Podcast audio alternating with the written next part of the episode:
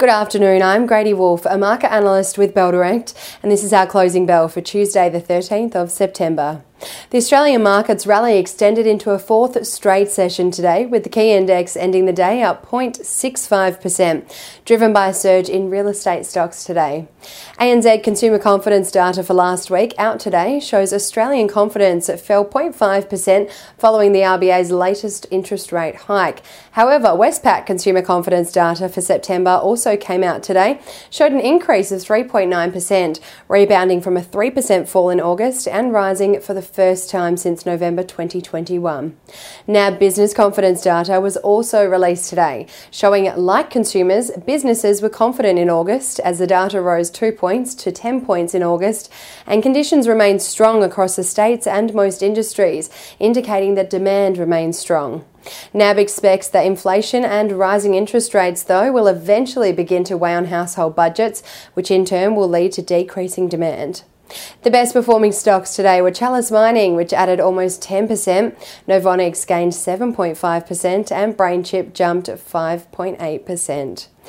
The biggest stories came from the losing front today, though, with Link administration nosediving more than 20% during the session as investors flee the stock on concerns that the company's proposed $2.5 billion buyout by Dye and Durham would be derailed by the UK's Financial Conduct Authority's regulatory approval process.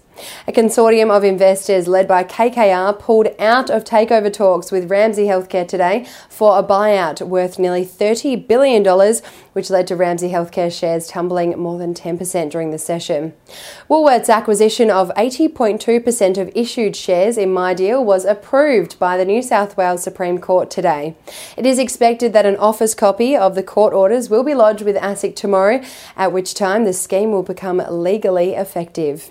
And the Star Entertainment Group has been found unfit to hold a casino licence in New South Wales today, following a lengthy inquiry into the hotel and casino giant by the New South Wales Independent Casino Commission. The state's regulator also handed Star a show cause notice to explain why disciplinary action should not be taken against it. Shares in Star actually rallied more than 3% today in a sign the market was expecting this outcome from the inquiry and in anticipation of who will come in to recover and restructure the casino giant in order to comply with regulations. The top traded stocks by Bell clients today were Mineral Resources, BHP, and Macquarie Group.